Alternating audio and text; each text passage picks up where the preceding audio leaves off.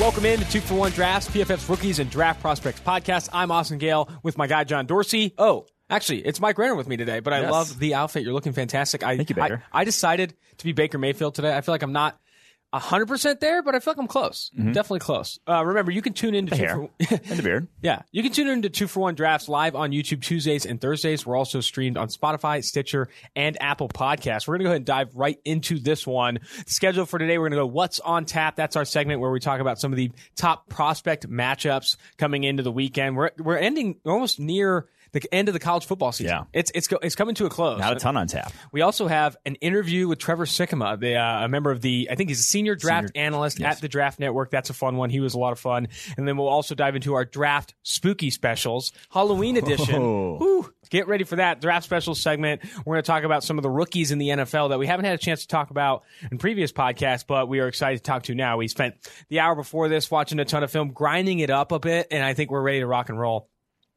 diving right into what's on tap. Florida takes on the University of Georgia. This one's a good one. one. We've been talking about Jonathan Greenard and Jabari Zuniga all season long, expecting big, big things from them. Let's talk. We'll start with those two, who will potentially see some of Andrew Thomas. Yes, so- we want Zuniga back on the field. He missed last week against South Carolina. Has had injury issues throughout the season. Only 114 snaps. We need to see him, and we need to see him against good competition because he whooped Tennessee Martin's ass, whooped Miami's ass. True freshman slash tight end slash tackle. He he can beat up the bad guys. That's has value in the NFL if you can beat up the bad guys. But in college, if that's all you're whooping, if that's all you're beating up, you're basically uh, Bud Dupree coming up. That was Bud Dupree's sort of uh, claim to fame in college was he would beat up the bad tackles, not show up against the good ones. To me, I have question marks about Zuniga being able to play against better o- offensive tackles. So we need to see him go up against Andrew Thomas, this Georgia offensive line that's fantastic. Him and Greenard, big test for them. Hopefully they were both back healthy. Hopefully they're both playing in this one. Let's talk talk a little bit more about Andrew Thomas, the left tackle for the University of Georgia. Six foot five, three hundred twenty pounds. He's graded really well to start this year. A ninety one point two overall grade for Andrew Thomas and a ninety point eight run blocking grade. A road grader for the University of Georgia. He's a guy that's risen up your board in recent weeks. I think he's also a guy that could go in the top half of the first round. He's that good. Yeah, this offensive tackle class is very interesting for a number of reasons. One is because you have a lot of the guys who are at the top of this class uh, Andrew Thomas, uh, Tristan Wirfs, uh, Alex Leatherwood of Alabama, uh, Tristan Wirfs of Iowa, obviously Andrew Thomas of Georgia, and then Jedrick Wills of Alabama, all true juniors. So it's rare to see guys, think back to last year's class, uh, Jawaan Taylor was a true junior, but Andre Dillard uh, was, you know, a redshirt senior. Jonah Williams is a true junior, but not often is all the top guys or all the top guys true juniors because obviously tackle is a position that takes a while to develop. And guys just aren't physically strong enough usually at 20 21 years old to be able to hold up and be top prospects at that position and dominate in college. These guys are. Andrew thomas is a physical freak of nature incredibly explosive offensive lineman.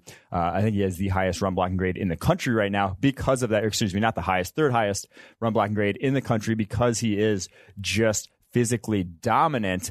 Pass pro is still a work in progress, so that's why I want to see him go up against some of the best. This is a really good matchup for all three of these guys in terms of you'll be coming back to this tape if you're a scout next spring, projecting to the draft. And if he shows out well, Andrew Thomas in this one, uh, you know, he'll be moving up some draft boards in the OT1 conversation. Let's go back to Jonathan Greenard a bit. Jabari Zuniga obviously battling injuries. We would like to see him in this game, but so has Greenard. He's battling a little bit of an ankle issue. He says he's about 85%, percent Mm-hmm. but in the Tampa Bay Times here, they asked him if he's playing. He said, no excuses. I'm playing. Play And he's all in. I feel good. No excuses. I'm playing. So we will see in the, him in this game. And to dive into his stats a little bit, a 91.6 overall grade across 296 defensive snaps so far this year, 89.9 pass rush grade, largely inflated by good games against Miami of Florida and Tennessee. But this is a guy that really surprised us early on. And I think when healthy, hopefully that ankle's a little bit better than 85%. He could maybe give Andrew Thomas a run for his money. I don't see a five pressure game mm-hmm. for Jonathan Greenard, but you'd like to see him beat him a handful of times to know you can project him to go beat big, better offensive tackles. And that's the thing is his worst game so far this season came against Auburn, and they have two tackles that are draftable tackles. They, you know, Jack Driscoll on the right side, Prince Tega Wanogho on the left side. There, that was by far his worst game. He struggled to win the edge against Jack Driscoll, who was a more athletic tackle, going up against Andrew Thomas, athletic tackle in his own right. Can he win the edge? Because that's going to be a necessary thing at the NFL level with him being a more of a kind of an undersized pass rusher. You're not going to win. Uh, purely with inside and bull rush moves at his size, I don't think. Let's go into our next game. Tylan Wallace will be seeing a little bit of TCU cornerback. Um, Jeff Gladney. And Tylan Wallace, we actually, when we were talking with Trevor Sikkema, he threw some praise at Trevor, Tylan Wallace. He really liked him, liked him too, Emmanuel Sanders. I think little rich for me. I, yeah, I think with Tylan, Tylan Wallace, I still want to see him improve in one-on-one situations, improve as a route runner, see that he can create separation when it isn't off coverage, when it isn't an underneath route. But I will say this, his production in the Big 12 is insane. Tylan Wallace has been Oh, yeah. outstanding to start this year. Great after the catch, forcing missed tackles at reckless abandon. At Iowa State, seven missed tackles on eight receptions. Insane. Gaining a ton of yards after the catch. Tylan Wallace will be going against a little bit of Jeff Gladney, who's graded well in the past for us, but maybe not having the same year he had in 2018, but still a good matchup for Wallace. Yeah, hasn't been near in terms of the pass breakups, but I think the efficiency is still there.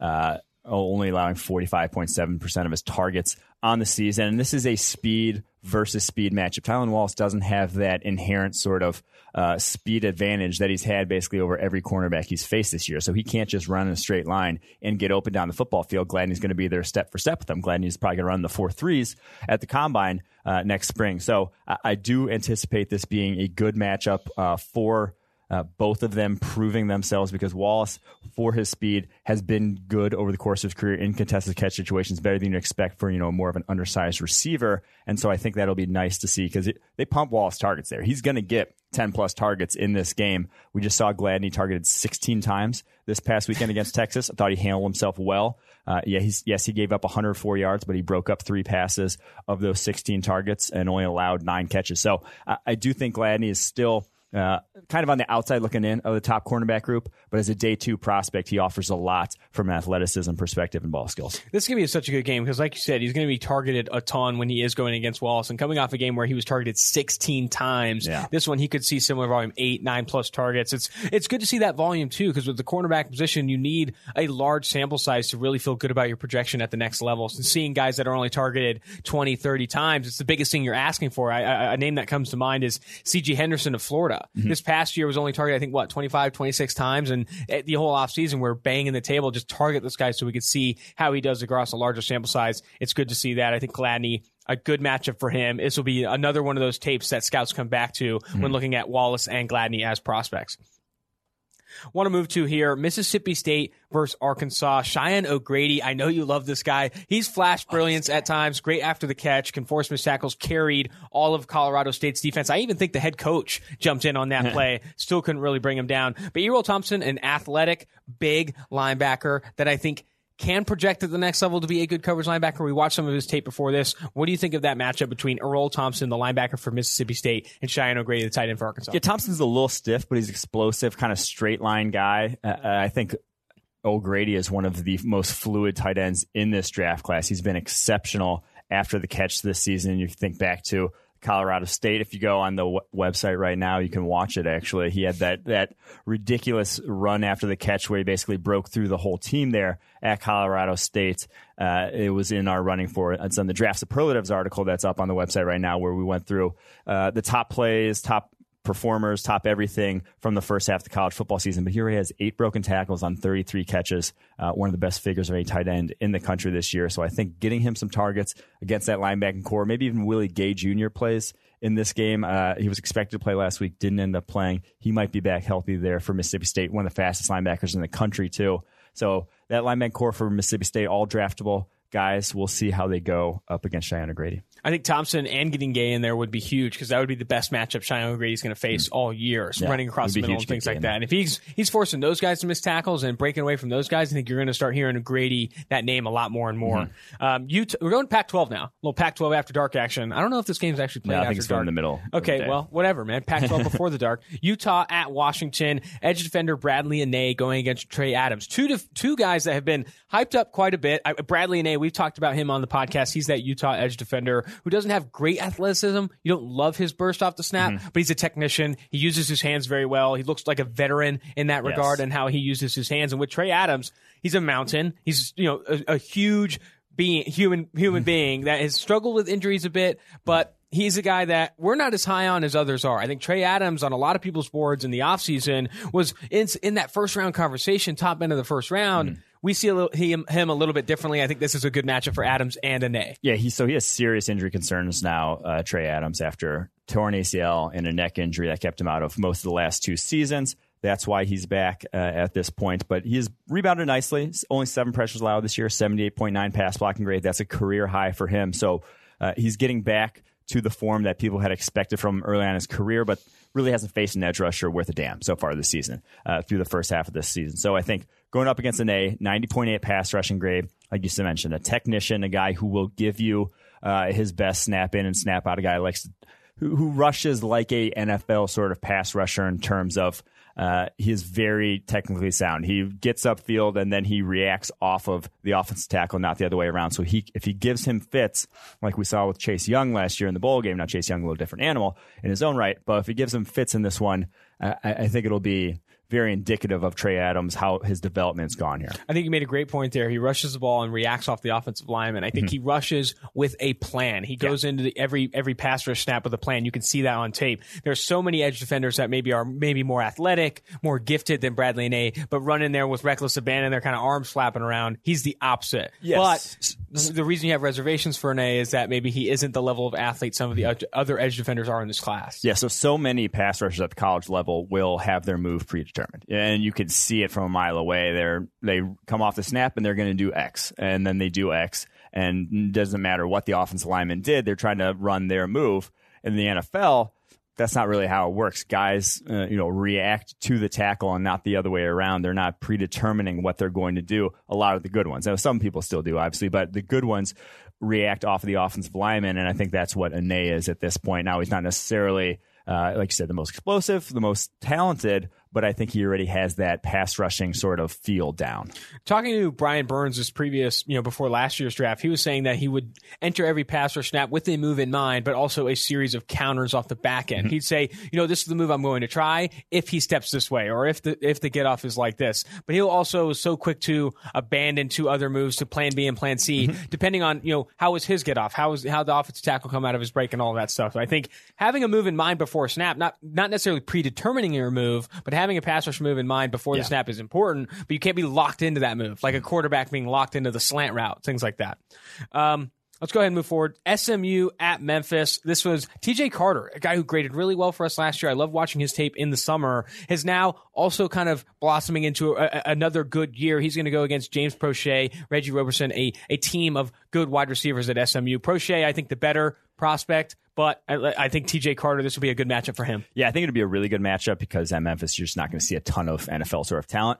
Proche certainly is that uh, for SMU. We've talked about him before, but TJ Carter, uh, great speed. Uh, I think he just does not worry about getting beat deep there at Memphis. Uh, was tested a lot early on in his career. 93 targets in 2018, 78 last uh, in 2017. QBs have wised up. Only 28 targets so far this year, only 15 catches for 158 yards uh, in his coverage. So this would be nice because again, he's a, ju- he's a junior. Could come back next year, but if you dominate a guy like uh, James Proche, James Proche, uh, it's in this Proche, one, damn it, it's Proche. in this one, then it, all of a sudden, again, this is one of those things where we talk about. This is the scouts turn on the tape against other good players. You're not watching them go against Tennessee Martin. You're not watching them go against FCS schools. You're not watching them go against Southern or Navy to see what a guy can do. If you're only picking a handful of games, you're going to pick this one. So if he dominates, I think this would be huge for his draft stock, and I like him as a mid round corner. There you go. Oregon at USC, going back to the Pac 12. Deommodore Lenoir, who roasted Easop Winston Jr. and the rest of Washington State's wide receiver held himself core. well. It, it, it, was a great game for him there. Yeah. He's going against an even better wide receiver corps in USC. Yes. Michael Pittman, Tyler Vaughns, uh, Amon St. Well, no, I'm, I'm, I'm mixing them all. I'm mixing them all. But uh, Lenoir, Pittman, all these. It's it's going to be a good matchup for Lenoir. They play a ton of press at Oregon. That's where you get to see a ton of those one on one matchups. I'm excited to see him specifically go against Pittman and Vaughns. I think this is a huge opportunity. Like you said, tape for people to go back to. This is a huge opportunity for them to go back to this tape if Lenoir has a good day. Yeah, Lenoir physical but not necessarily. I worry about his uh, size. He doesn't necessarily. He's listed at 200 pounds. He doesn't feel 200 pounds, or at least maybe it's just he doesn't have the length that you'd expect from a normal six foot corner. So I do worry about him holding up and press. But if you can press Michael Pittman, you know, they play a lot of press at Oregon. If you're going to press Michael Pittman, who's 6'4, 220, and hold him at the line of scrimmage and hold your own in this one, hey, then I maybe I won't have as much reservations for him projecting to the NFL. There's not going to be a lot more physical guys than Pittman that you face in the league. So I do think that this is a nice proving ground for him, but at the same time, a nice proving ground for Pittman because he can uh, go up against a physical corner. He can face press. He's going to uh, you always want to see that as a skill, you know, a feather in a guy's cap to have coming out in the NFL. Absolutely. Lenoir, fantastic so far this year. A 79.6 coverage grade for him has not allowed a ton of receptions in coverage and playing as much press as he is and seeing as many one on ones, high coverage grades in that kind of system, you take to a little bit more than maybe zone heavy systems where he's playing off mm-hmm. a lot more and things like that. I think Lenoir, as much as he's playing, like, like Ohio State, yeah when you're playing that kind of system game in and game out and not, you know, still producing from a high level from a coverage standpoint, I think you start to get excited. I'm yeah, starting he, to get excited. He's been impressed almost 50% of his snaps this year, insane. which is a high. That's a high rate. Right. No, after going on What's on Tap, that's going to do it for this, uh, the college games we're previewing for this weekend. We're going to dive right into that interview with Trevor Sikkema. So go ahead and look into that. It was a lot of fun talking to Trevor from the Draft Network. He gave some good insight on Tylan Wallace, among some other prospects. Go ahead and listen to that. Now with Trevor Sikkema of the Draft Network. Trevor, how you doing? I'm doing great, man. Thanks for having me. Of course, man. You are our first guest on the Two for One Drafts mm-hmm. podcast. We're pretty excited for it. Wow. Um, yeah, no, like I said, uh, honored. Um, maybe not as fully deserving, but I'll, I'll, just be the appetizer. You know, I'll be the appetizer for what is coming throughout the course of what's going to be great on this podcast. So I'll take it. I'll be, I'll be the first act. I'm cool with that. Fantastic. Uh, let's go get right into it. First thing is, you know, I want to talk about your role at the Draft Network. It's a company that's really exploded over the past year plus now, and I think I want to know what you're what you're doing with the Draft Network and your plans there. Yeah, so working at the Draft Network's been a blast. Uh, this is something that we started at the beginning of what would be the 2019 draft cycle, so about a year ago. Um, and it's just kind of a, a, small team of us, about 10 of us, uh, really putting all hands on deck on a lot of different things. And uh, what we get to do, which has been a lot of fun, is with the guys that we have, we get the freedom to scout exactly the way that we want to and really take that towards a collective of what the company ends up becoming and, and, what we're able to represent, have consensus boards and things like that. And so, really, when we hit the ground running, what we wanted to do is just give people a comprehensive tool at the Draft Network to view, understand, learn, and just experience what is the NFL draft as a fan in any way that they could. So, whether it was feature articles about a prospect, film reviews, you know, video or audio, uh, mock drafts, certainly, prospect rankings, all kinds of big boards. And then what we did last year, rolling out the mock draft machine, which is not just tell people, like, hey, this guy is good, you should like him, or hey, here's a mock draft of mine that you should read what we always try to do with the draft network and we have a motto it's kind of called be the expert and that's what we want to do. We want to teach people but then we want to also give them the tool to hey go out and uh, you can be your own draft expert right? And we want to not only educate you to to to be on that platform but we want to give you the ability to show that too. So that's why we have the build your own big board tool the mock draft machine where if you think you know a lot about a mock draft or a, a draft class or a certain team we want you to have the freedom and the ability to go in and create your own mock draft, create your own set of rankings. You don't just got to listen to us. We all have opinions, and that's why this is so much fun. And so that's just been great about working at TDN over the last year is being able to interact with a lot of draft fans. And I'm sure you guys know the draft audience grows exponentially every single year. So the things that you get to interact with people and teach with people and the conversations that you ha- get to have that's been so much fun. I'm a senior draft analyst. I guess that's my title. I probably should have said that mm-hmm. right off the bat, but it's been great because I get to have my hand in so many different things, whether it is the web development side of it or um, wondering what analytics we want to put into a certain formula or um, looking at different types of film grades or just collaborating on different projects. We're all hands on deck in a lot of what we get to do, which has been fun for me to enjoy so much of the process of bringing a lot of this NFL draft information to the fans. Yeah, we love that mock draft tool. I know I use it a ton. Uh, it's we love it so much we might actually try to copy it here at PFF sometime in the future. But uh, you touched on something earlier that you touched on the fact that you all all the TDN guys have kind of autonomy in terms of their evaluations. You have your own process, but how do you guys how how are you guys set up in terms of you have this consensus board? Is there like a GM and then a funnel down? You said you're a senior analyst. Do you have more say than someone else because I know here at PFF now I have big board control with other people helping me out with how to sort of comprise that. How does it work for you guys in that consensus board? What is kind of the uh, setup there for the draft network? Yeah, so what we do is we have the group of each of us. You know, I I, I don't want to refer to us as scouts, but I guess like we'll we'll say that we're scouts. You know, working on this this scouting website, and so what we wanted to do in creating this consensus big board, and and that's a lot of what people see when they run that mock draft machine. Um, what we do is it's actually a collaboration and a collection of each of our personal rankings. So what we wanted to do was make sure that we all have our own big board and that our big board stays true to what we believe the order of the prospects should be. Okay, we go into this big board mm-hmm. process thinking, where would I put this player? That's at least my part of it. And so I will create my own big board of say 150, 200 players the way that I see them.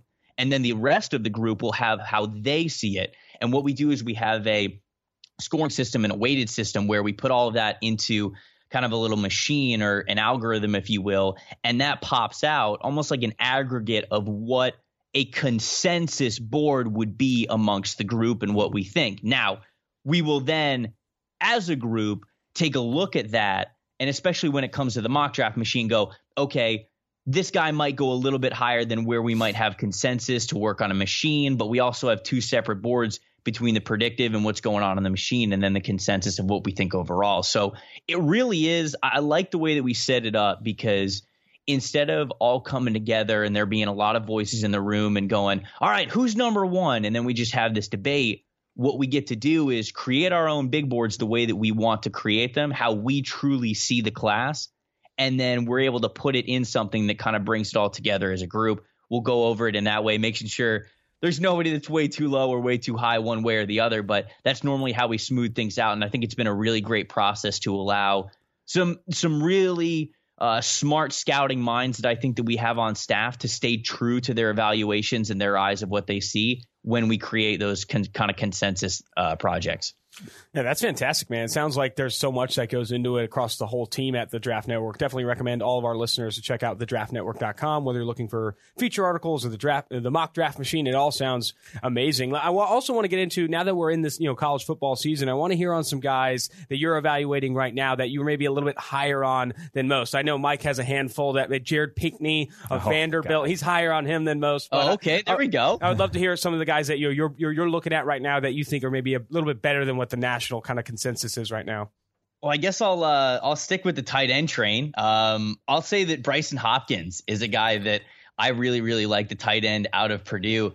I just think he hasn't been used a ton. Man, when I've watched Brycen Hopkins, he's about 6'5, 240, 250. You know, he, he's got more of a slender type for what you would say a tight end, but we know that when we watch the NFL game, they're trying to find these mismatch players, right?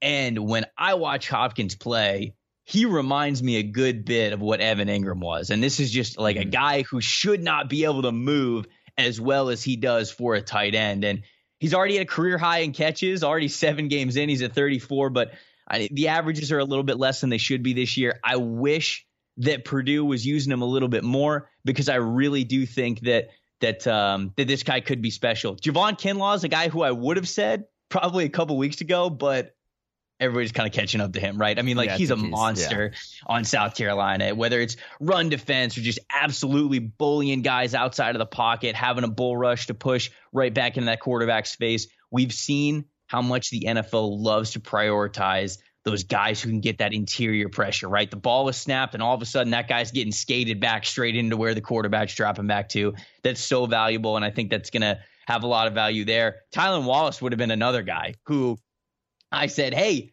I know he's out in the Big 12. I know he's putting up a crap ton of stats, and everybody in the Big 12 puts out great stats, but this kid's special, man. He Ben Benjamin Solak, uh, one of my co-hosts and, and uh, co-worker at the Draft Network, he likened him to Emmanuel Sanders, like what Emmanuel Sanders can do for an offense as a slot guy, an outside guy, a great route runner, a guy who can get stuff after the catch, who's got great body control and good speed.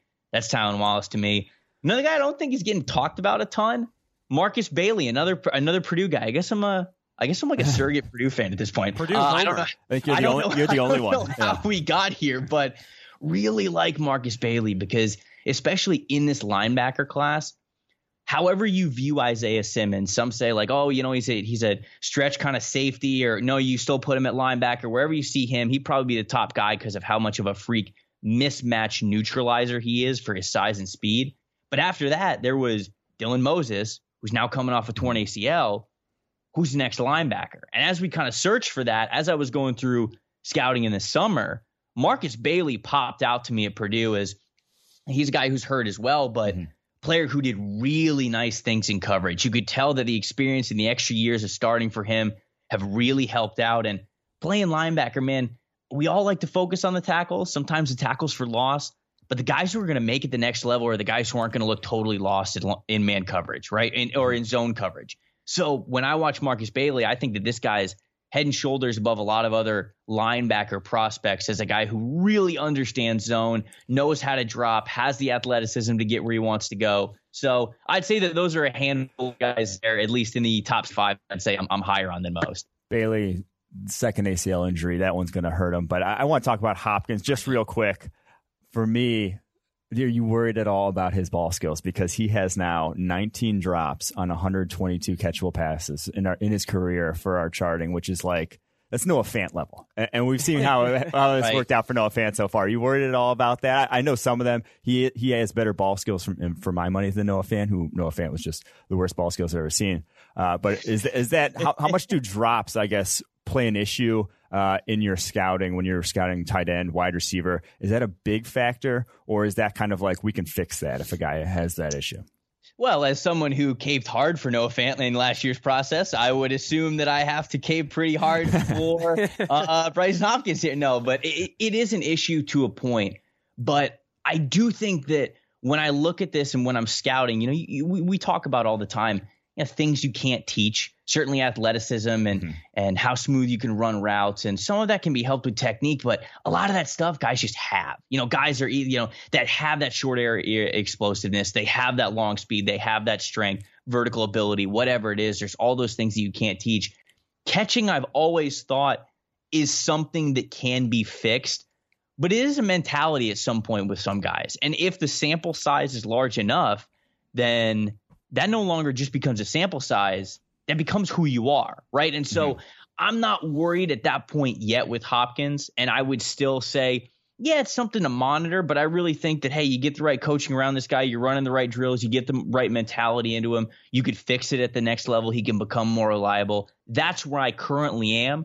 But there's no doubt about it that if these things continue, like I said, it no longer becomes just something we point out as, hey, can you fix this? It becomes, this is who you are as a prospect and a player. And so it's worth noting, but as of right now, for me, I'm I'm still cool with it. I'm not too, I'm not hampering it too much. I'm trusting what I see on the tape with this guy when he does get that ball. You know, staying on the drops conversation, Mike and I actually talked about it on our Tuesday podcast, talking about how drop not all drops are created equal. Mm-hmm. And when you look at a guy that has of course, ton, yeah, has a ton of focus drops, like an Amari Cooper or Tyler Johnson of Minnesota, guys that are not catching the football because they're approaching it wrong, but drop or not dropping the football because they're approaching it wrong, but dropping it because focus is elsewhere. They're moving upfield and things like that. With Noah Fant and, and maybe even with Hopkins, you have to kind of decide whether or not those are ball skills drops or you're approaching yeah. the ball poorly, not identifying where that thing's going to go and dropping it that way, or are they focus drops? And I think that's an important distinction I also wanted to comment a little bit on what you said about Markus Bailey, and you won't find two guys that don't care about tackles more than me and uh, me and Mike here. there is no reason to get all in on the hundred tackle guy at the college level. You need to be able to move, and I think you made a great point about the guys that make it at the next level don't look lost in man and zone coverage. And at the linebacker position, that rings true. You have to be a special athlete, a smooth athlete, to be worth it in today's NFL. You don't have to be 250 pounds anymore. You don't have to be a two down right. run stuffer. You have to be able to make it in coverage. And I think that's what you see with Isaiah Simmons and, and some other linebackers in this class. But with Markus Bailey, if he do, you know if he does have that coverage ability, obviously injuries are the biggest question mark with mm-hmm. him right now. But if he does have that coverage ability and that above average athleticism, I think he's an easier projection than some of these other linebackers, maybe Purdue other Purdue linebackers that are just kind of stuffing the run only and, and kind of right. don't have that athleticism to translate to the next level. Let's go ahead and I move. Mean, oh, go ahead. Go ahead. Yeah. No, I was just going to say, like, you know, we're seeing that I don't want to say the Sam linebackers, you know, becoming extinct or anything, but a lot of times you're nickel anyways. Most of the game is played in nickel. And if you're a linebacker on the field in a nickel situation in the NFL, you better be able to drop back. You know, you got to defend the run, but you got to be able to drop back into a zone and play a, a, a curl or a hook or, you know, something like that. You've got to be able to keep your eyes around and have that sense with, uh, um, to your left or right, guys that might be coming in, chemistry with feeding wide receivers off one way or the other. So that's absolutely that goes into it, and I think the NFL game is pointing to that. Nickel yeah, is the new base I was, defense. I was going to say the third the third safety is more valuable than the third linebacker. I would pretty much every team 100%. in the NFL right now. Let's 100%. go ahead and um, you know, go to some guys that maybe you're lower on that other people are hyping up. Maybe Mike's hyping up a guy that you just hate. I don't know. Let's hear about some some of the prospects you're looking at right now that you're just not willing to buy in to the national hype.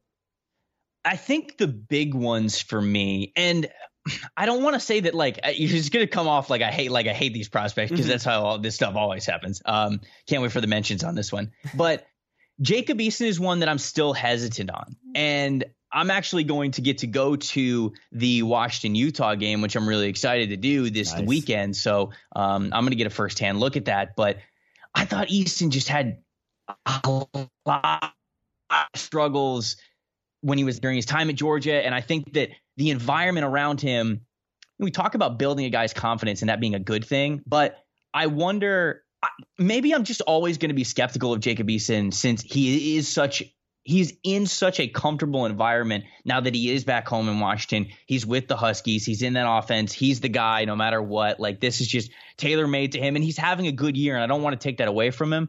But when it comes to making the jump to the NFL, and especially being a high quarterback draft pick, like like I'm hearing him being talked about, you're probably not going to a good team. You're probably not going to an ideal situation. I just wonder how much of Jacob Eason is that guy, even though we see the big arm, some of the passing tools that we really love, um, being able to hit all three layers of the field, that stuff that exists in his game.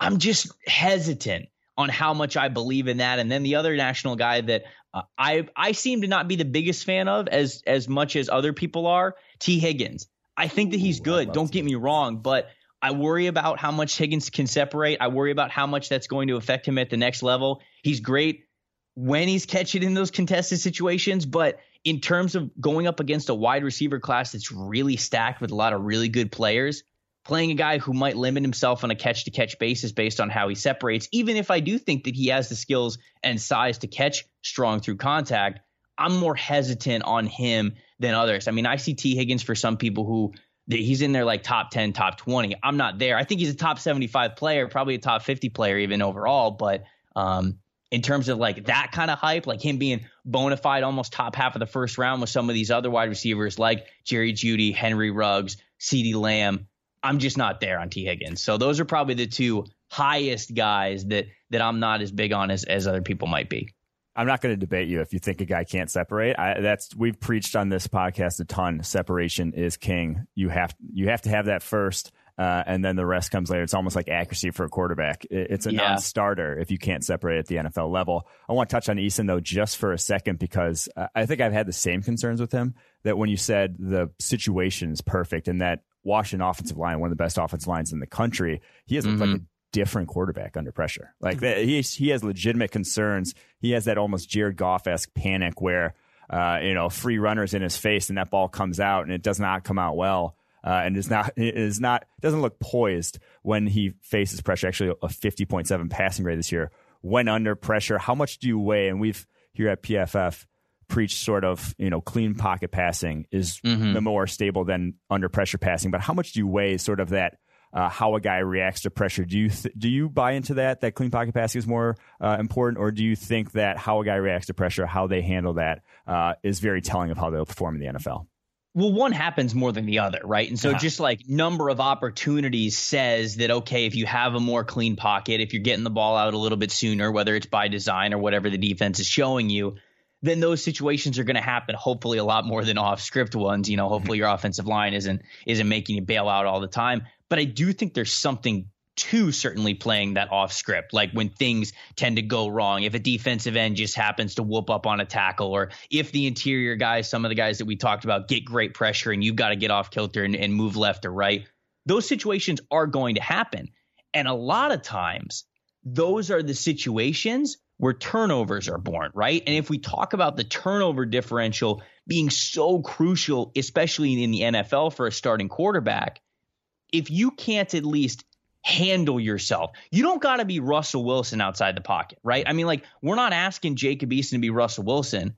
We're just not asking him to throw the ball uh, to the other team as much as he is. Maybe like like what Jameis Winston is down in Tampa Bay, right? That's what we need to avoid. And so, even if you might not be the best guy off platform or outside of a clean pocket, if you will, as long as you aren't straight panicking, you can kind of deal with that. But if you do, you know, if those eyes just get wide and you, you all of a sudden your brain doesn't know how to do it and you just you, you chuck it into double coverage or something, you're turning the ball over that's where I think that we we get into some trouble. So in terms of what a quarterback's rating might be when they have a clean pocket, those are the situations that happen more in the game. So you certainly have to take that with more weight. I think what's most important about when things go off script is just not turning the ball over, not totally panicking and being careless with the ball. I would agree 100%. Looking at kind of under pressure play, like Mike said, clean pocket per passing performance, you know, kind of correlates to future success, but you can't be terrible under pressure because I think when you are under pressure, there are way more opportunities to have that roller coaster play, whether it's off script and something fantastic or, you know, off script and something terrible like an interception. Well, and I also think that the the bigger thing for a college quarterback is if you're seeing pressure when there's not pressure. That, that's that's the worst. Seeing that's the bigger red flag. yes. Yeah, the, the ghost. Yes. That's a bigger red flag than if you're Shout bad under Darnold. pressure. Yeah. so that, that to me would that be that. bailing out of clean pockets Yeah, early, that stuff. reacting Yeah, that's a to, big one as I, I've heard I've heard other people say reacting kind of phantom pressure, ghost pressure. If we wanted to bring Yeah. Darnold back into it, we can Yeah. do that. But uh, I definitely agree with you there, Mike. Um, you know that's gonna kind of do it for you, Trev. That's all we really want to know. We want to know who you're high on more than most and lower on than others. But um, we really appreciate you coming on. We really appreciate you diving into the Draft Network and your role there. And we're definitely looking forward to. You are our first guest on Two for One Drafts, but we're definitely gonna have to get you back on maybe at season's end or as we ramp up the pre-draft process. No, I appreciate you guys having me on. Y'all have been killing this draft process. I've really enjoyed following you guys. It's kind of a weird timing because my updated big board, my updated rankings are actually going to come out in a couple of days. So I'm sure I'm going to have somebody on the list that I'm going to be like, ah, I should have said this on the show. But uh, that that'll just hopefully give me more incentive to come back and chat with you guys. Try not to put all of Purdue in the top 100. I know it's not going to be easy, but try and, if you can, that'd be great. I don't know how we got here, but I guess I got to go get my master's at Purdue now. So, all All right. Well, thanks again, Trev. Have a good one. All right. see you guys. Well, that was great talking to Trevor from the Draft Network. I think I was what I was most impressed with is that player evaluation strategy they do that have there. That's it's not necessarily groupthink, but they're so collaborative in what they want to do and how they're evaluating these prospects. What they sound, what it sounds like they do with their consensus board and all the things that's going through. I think a lot of effort is being put into their player evaluation. I think I, I came away really impressed with that. Yeah, it's interesting because uh, they don't have like one guy at the top. Like every other evaluation, whatever, has a guy. Mm-hmm. Like we here at PFF. I, I like, It's you. It's me. They're like in a front office. It's a GM. They're just kind of pure collaboration, pure like averaging of minds instead of one mind's you know sort of controlling, which is an interesting, interesting approach. We'll mm-hmm. see if like that has better results than a purely you know. There's been studies that the the knowledge of a group or the knowledge of large numbers of people is better than just one person, one expert Mm-hmm. uh, in a lot of different areas. And so getting more people and that, uh, gosh, what's the word that crowdsourcing Yeah, that yeah, there you go. knowledge uh, is, is proven to be more uh, accurate than just pure one expert. So I do think that'll be interesting to see how that ends up uh, playing out. His love for Purdue is also interesting. Diving Yeah. into Markus Bailey and tight end there, He's the Brycen one. Hopkins. Purdue yeah. fans don't Yeah, even Purdue love Purdue. fans. Purdue fans don't even love Pur- Purdue. But we'll definitely have to get Trevor back on the podcast. Yeah. That was uh, that was fun. But before we do that, we're going to dive into some draft specials, draft spooky. Specials, Specials. for the podcast here. Where we're talking about some rookies that we haven't brought up a ton on previous uh, episodes of the podcast, but we Mm-hmm. want to get into these guys, level set on where these guys are. Let's start with Oshane Ximines. 11 pressures on the year. And so 11 pressures on 146 pass rushes. It's not great, but he has had good games. He had four pressures against Washington, three pressures against Tampa Bay, uh, but has just disappeared since then. Only two pressures in his last four games on almost uh, 80 pass rushing snaps. That's not great. Uh, so I, I do think the worry with him was one, he was undersized coming out at six foot four, 252, and he actually came to the Senior Bowl at about 242. And so he got to 252 uh, later on the process and was already, you know, older, was I think a senior or either redshirt senior in 22 coming out of college. So it was uh, undersized and then capped out, did not test well athletically. And so a guy who's undersized and unathletic, you just worry about that being as good as he's ever going to be, it never being necessarily better. So I don't think that. Uh, I I think that you would have rather him started his career hot if it was going to happen with him, if he really was going to be, you know, a, a quality edge rusher in the NFL. I think you would have been seeing it earlier because he looked so polished as a pass rusher coming out of Old Dominion. Now he the competition level jump is probably a big factor in that as well. Like maybe it's time to it will take some time for him to get adjusted, and he w- you will see a turn on for him down the stretch here. But uh, so far, only sixty two point three pass rushing grade hasn't been great. Yeah, that is unfortunate. I think so. W- w- when you talk about a guy that maybe isn't grading well as well to start, you want to see that happen early doors, but that competition jump, I don't think can be understated. I mean, you're going No, you're yeah, going no. from Old Dominion, future Uber drivers at left and right tackle to the NFL, where these guys are getting paid millions of dollars to stop you from getting to the quarterback. I think I'm not super surprised by the low pass rush, you know, pass rushing production out of the Mm-hmm. gate, but I will say. I wouldn't give up on him yet. I wouldn't give up on him yet. I think he can grow from a technique standpoint and, and continue to get better, get bigger. I think an NFL weight room compared to Old Dominions is probably a little bit better. The food schedule is maybe more interesting there. Um, but yeah, I think that's that's great insight on uh, Oshane. Oshane. I want to talk also about Ed Oliver. He was a guy that I feel like was so hyped up before the draft. A lot of people loved his explosiveness, a freaky athlete. You saw like those home videos of him doing like cutting up an agility ladder or whatever it may be. Right now, though, has not been super productive as a pass rusher to start, and even his run defense isn't up there with some of the better rookies so far. Dexter Lawrence outplaying Ed Oliver by a mm-hmm. significant margin to start this year. What are you seeing from him? He's playing a majority three technique. It's not like he's miscast at nose anymore. Mm-hmm. What are you seeing from him? I am actually very encouraged by his start. So 66.6 pass rushing grade doesn't sound incredible. 15 pressures again, nothing, uh, nothing light, not laying the world on fire by any means. But I thought with how raw he was coming out of Houston, how much he just had to change in terms of his stance, uh, his pass rushing moves, all this stuff. I, I, think the high level plays that we've seen from him are very encouraging because uh, he looks like a very different player. Just his play style, all those things that he had to change, he has changed, and so that's such a different. Uh, it- it's such a big adjustment for him, and the level of competition he has the same level of competition adjustment that Oshane did, and for him to be hitting the ground with all this, with as much flux as he had as a true junior coming out, you know, as only a third year player, I think is very encouraging that he's still playing at about an average NFL level. Sixty six point six grade is about average for the interior as a pass rusher in the NFL as a defensive tackle. So I do think that all that put together. I, I think that he's a guy who you'll see progress by leaps and bounds in the coming years, and this is a very good start. I think that's interesting. I don't know if a lot of people would have have that take, but I think when you do turn on the film, the explosiveness is still there, the elite Oh, no, yeah. athleticism is still there. Getting better from a technical standpoint, Mm-hmm. I think is with every week getting a little bit better stances, getting better pass rush moves, etc. Um, going forward here on our spooky draft specials, Malik Reed, another one of those edge defenders that kind of needs to take. I feel like take a next step and didn't come in, or like similar to Oshane Ximines and not super undersized a bit Yeah, super undersized. super undersized, and I feel like out of the gate has had some success though. Pressures are, are coming in bunches for him. Yeah, so he's 6'2", 235. Really just got thrust in because Bradley Chubb got hurt. Uh, and so he's played over 50 snaps each of the last four weeks. Now, he, he beat up the Chargers. So he had seven pressures against the Chargers, but it's the Chargers Yeah. offensive line. It- it's one Trent of the worst. Scott yeah, and it, it was it- it's not good. it was ugly there. So I, I think the encouraging thing for him is he looks good in run defense. Uh, he has been, you know, solid in that regard. A guy who's 235 comes in. You don't expect him to be much versus the run, but he's playing, you know, assignment sure football at this point. 73.5 run defense grade. Only 61.5 pass rush grade. I just don't think he's ever going to be that guy. I think he should be. His ideal role, if you really want to play him on the edge, would be a pure three four outside linebacker where he's dropping into coverage more. We evaluated him even as an off ball linebacker just because I'm like I, I just don't think he's going to play edge. You just can't do that at that size in the NFL. So I, I think we're kind of seeing that from a pass rushing perspective. I just don't foresee him that ever being his best position.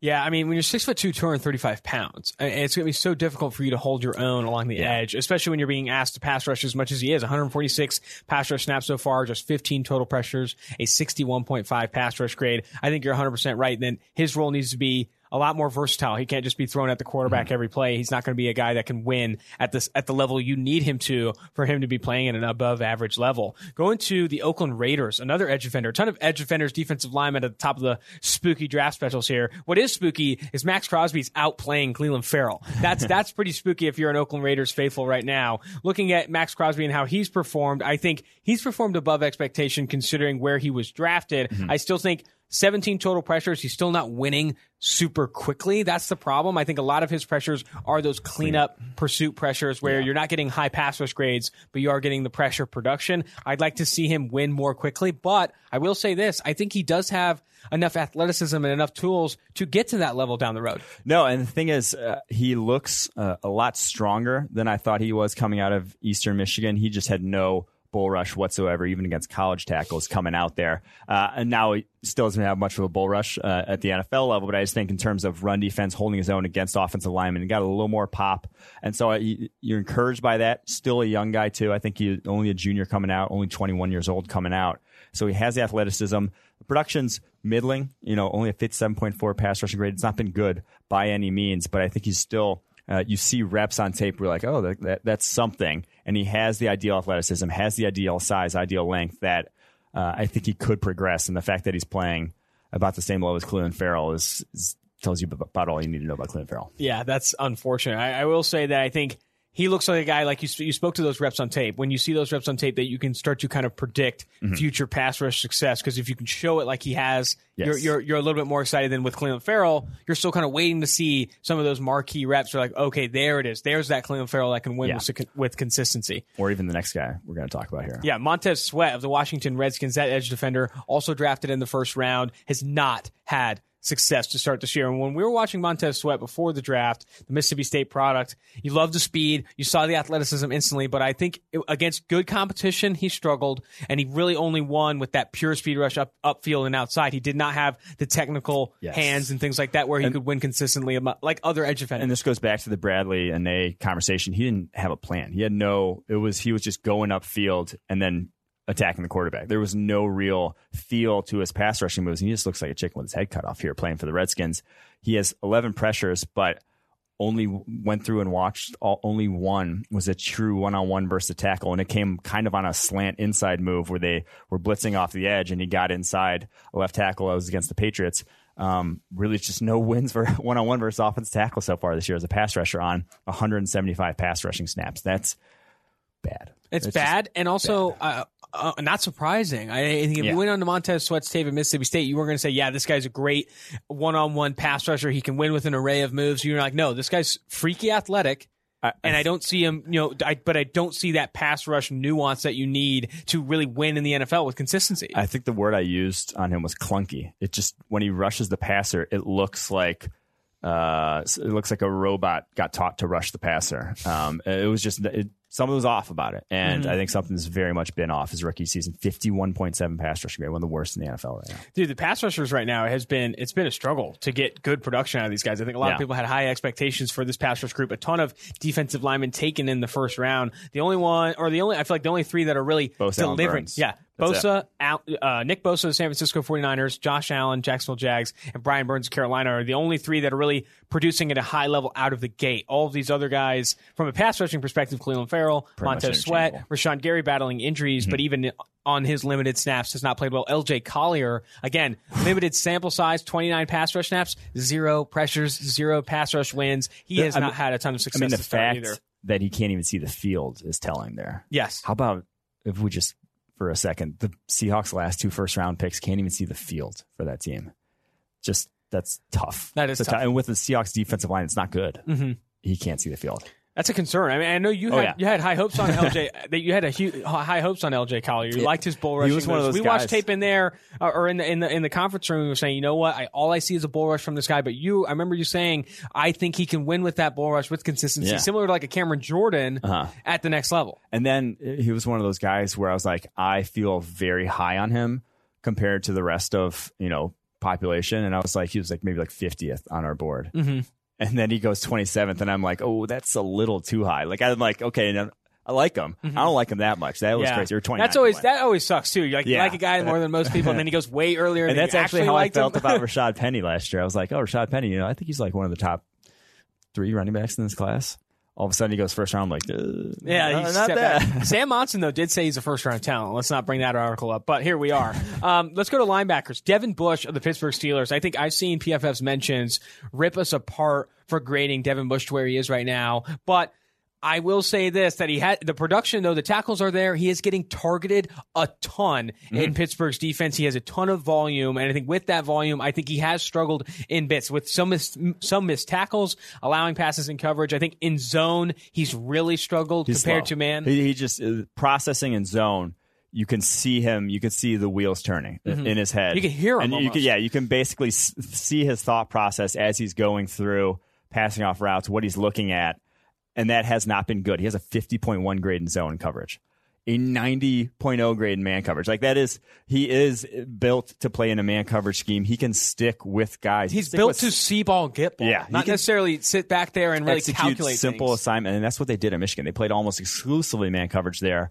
Uh, when they didn't, they were playing something like cover two. He was not asked to r- run a sort of complicated uh, zone, you know, match zone stuff there at Michigan. He was just let your athleticism take over, and when they've allowed him that in Pittsburgh, it's been excellent. I mean, he is he can hold up with a slot receiver Mm-hmm. if he wants. He had some great uh, coverage plays running the seam there for them uh, for the Steelers, but yeah, I think you just see the zone coverage uh, has not quite been there. But I, I mean, it's encouraging. Uh, Mm-hmm. I'm, I'm not going to like the fact that he is as good as he is in man coverage is still the more valuable sort of thing that we can come back to. The man coverage is the more valuable uh, skill to have. And he's graded better in recent weeks, and I think that processing will get better over time as he Mm-hmm. plays more and more in that scheme. I will say this that I think Devin Bush, when he is in that C ball, get ball role, he's one of the better young linebackers in the NFL because he's so fast and so athletic. He's also a bulldog. Made some you know, great plays against screens. He's made some great plays against screens, scraping offensive linemen and beating people in the backfield. I think he has great potential, and I think as he gets better and his his instinct, specifically his processing ability in those zone schemes, I think he's going to Mm-hmm. get a lot better. I'd be we'd be remiss not to bring up the other Devin though. When we're talking Devin Bush, Yeah. talk to me about what you've seen Yeah, from we- Devin White. we he touched has not on him. he has not graded well uh, so far this year. He we, we touched on him on the Tuesday podcast, but Devin Bush and Devin White was a huge conversation before the draft. Where are you seeing that duo right now? Yeah, I mean, Devin White, you still see athleticism. He's still very athletic. You knew it wasn't going to be great in run defense. Hasn't been great in run defense, but uh, I- just think we haven't. One, we haven't seen a lot of him. We've only seen four games from him so far this year, and only in one of those games, he only played six snaps. Uh, and two, he just has not made breaks on balls in coverage. Has been like Devin Bush, a step slow uh, in a lot of regards. The worry, the more worrisome thing for me though, is as a pass rusher, just hasn't been getting home. Uh, only a forty six point three pass rushing Really? grade on 16 snaps. He's only gotten home once for a hurry. Uh, that was supposed to be his bread and butter. I, I thought we'd see more from him uh, in that regard. Hopefully, going forward. But again, three and a half games from him. So Another young, awful linebacker, a rookie in this case that people are kind of like. Some people are big fans of. Jahlani Tavai of the Detroit Lions One person's- has been pretty terrible. Ta- his his tackling ability is awful. Seven missed tackles in, in in all the games so far across 287 defensive snaps. He has just a 59.5 overall grade. He's a guy quite opposite to Devin Bush. Is not getting targeted at all in the scheme that they're asking him to play. Yeah, so seven missed tackles on 28 attempts, which is 20. He's missing a quarter of his tackles on the season. That's bad. Uh, one, and the thing is, like, he's their athleticism misses, where like they're not form misses, where it's like, hey, maybe we could fix this. He he just like isn't staying with guys and like mirroring guys. He's not athletic enough, and that was the thing coming out. They liked him because he was this hybrid. Oh, he can rush the passer and he can kind of drop into coverage and do that, and he can kind of play the run too, and had that versatility. But he hasn't graded out well in any of those regards as a pass rusher. Only a 51.3 pass rushing grade uh, so far, really adding nothing in that. And they play him in that, uh, you know, if you think of Kyle Van Noy in the Patriots game, where he's an edge sometimes, drops off sometimes, like uh, that, so they can three man rush and that sort of stuff that Matt Patricia and the Belichick disciples do. Uh, but you're not making an impact. Like, He's not making an impact. Go get a Kyle Van Noy for nothing. And What's ask him to interesting is if you look want. at the week one game against Arizona, he had 26 pass rush snaps, four total pressures. Not a great grade, but they did throw him at you know the the Mm-hmm. the, the offense a ton. And uh, since then, he hasn't rushed passer more than five times in any one game, Yeah. having him kick back in coverage a lot more. And it hasn't been great. I mean, he's missing tackles in coverage a few times he is targeted. And like you said, from an athletic standpoint, it's a liability. I mean, he's just not doesn't have great change of direction, doesn't have great speed. And I think with that being said, when you ask him to play this kind of role, you're going to get those athleticism misses, both from a missed tackle standpoint and just in coverage overall, allowing receptions, etc. Um, yeah, interesting with Jahlani Tavai. He's not in the same world as Devin Bush and Devin White, in my opinion. Even those guys still have a lot of room to grow in the NFL. Let's go to the secondary. Kansas City Chiefs safety, deep safety. He's been playing a lot of free safety for them, yes. who played cornerback at the University of Virginia, then played a little bit of safety down towards the end there for, for Virginia. Juan Thornhill. I think first thing that jumped out at me when we watched the tape together, he misses a ton of tackles. Yeah, he has bad tackling form, uh, for sure. Not a lot of, doesn't really drive his feet through, kind of just jumps, gets to a standstill and dives. Mm-hmm. Uh, and so he has seven misses on 39 attempts, uh, a lot of them of the fairly ugly variety. But this the after that first thing that jumped off on tape. I think the second thing that jumped off on tape was uh, some of his plays in the back end. Uh, the pick he had against the Texans oh, was yes. downright absurd. There's not you can count the amount of safeties in the NFL that can do that probably on two hands. There's just not a lot of athletes that are going to make that play basically one on one with an all out blitz, and he carries a seam all the way 40 yards down the field. Uh, a very difficult route to defend. Picks the ball off, and, and I think his range on the back end is very obvious. He's right up there in his coverage prowess with Darnell Savage for the top safeties in his class uh, at the moment, in my opinion. So I do I do think that perspective he's been very good. So we'll forgive some tackling woes. We, we don't really mind too much about that if you have the kind of uh, especially uh, with the role he's he playing because he's playing so much deep safety. He's not being asked to play in the box and defend the run a ton. I will say this though you'd like to see him more in those one-on-one situations, getting targeted and, and that coverage yeah. ability. Playing deep safety as much as he is, he's not you know not in that position like he was mm-hmm. against the Houston Texans to make that interception. I'd like to see him see some more one on ones because I think he's good in that area. No, I mean like he could legitimately, if you were more of a man coverage team, he could be your you could play one on one against tight end all day. Mm-hmm. I think he'd be very good at that. But yeah, they really haven't used him in that sort of role. Jimmy Moreland a guy that you fell in love with out of James Madison, a dog chasing a meat truck. I think mm. is what mm. you've described him as. He's a bulldog, gets off blocks really well. Find, he finds he, yes, he ref, he refuses to get blocked in one on one situations against wide receivers. Very good. He's a very aggressive player. Has had some struggles here and there, but I think what we've seen from him on tape has been a lot of what we saw at James Madison. I think he's the same player, and it, with that being said, I think he has a ton of potential in this league. No, very encouraging start for him. Uh, now, some of the losses have been ugly uh, when you when they asked him to go outside and press, you know, a guy like oh, Cody oh, Latimer. Right. Uh, he just, I mean, he's not going to be an outside cornerback in the NFL. I, I just don't think so. At, at five foot 10, 179 pounds, you if you leave him one on one against a guy who weighs 210 pounds, you we just saw it, like I said, with Cody Latimer, just right off the snap throws him to the side, and, and, you saw it again no too. Recourse. He, he yeah. had he did, had a slot snap against yeah. uh, press against Allen Robinson, yeah, and, and, and just got absolutely toasted at the line of scrimmage. so that's not going to be his game, but his change of direction, his ability to break on passes underneath and break on screens as well has been fantastic so far this year. I think that's his skill set, and so I do th- I I do think he has. Uh, what we've seen from him so far is looks like he could be one of the better slot corners in the NFL, you know, fairly soon here. That's good. That's really good. High praise mm, for the guy. Don't just put him in press against Allen Robinson. But yeah, I think you'd be all right. Yeah. That's going to do it for our Draft Spooky Specials, the Halloween edition, where John Dorsey, aka Mike Renner, here and Baker Mayfield, myself, have been. It's been a, it's been a great pod talking with Trevor and also going over these rookies and stuff. It's going to be exciting moving forward. But that's going to do it for this episode of Two for One Drafts. This has been Mike Renner and Austin Gayle. Make sure to tune in next week on Tuesday for more.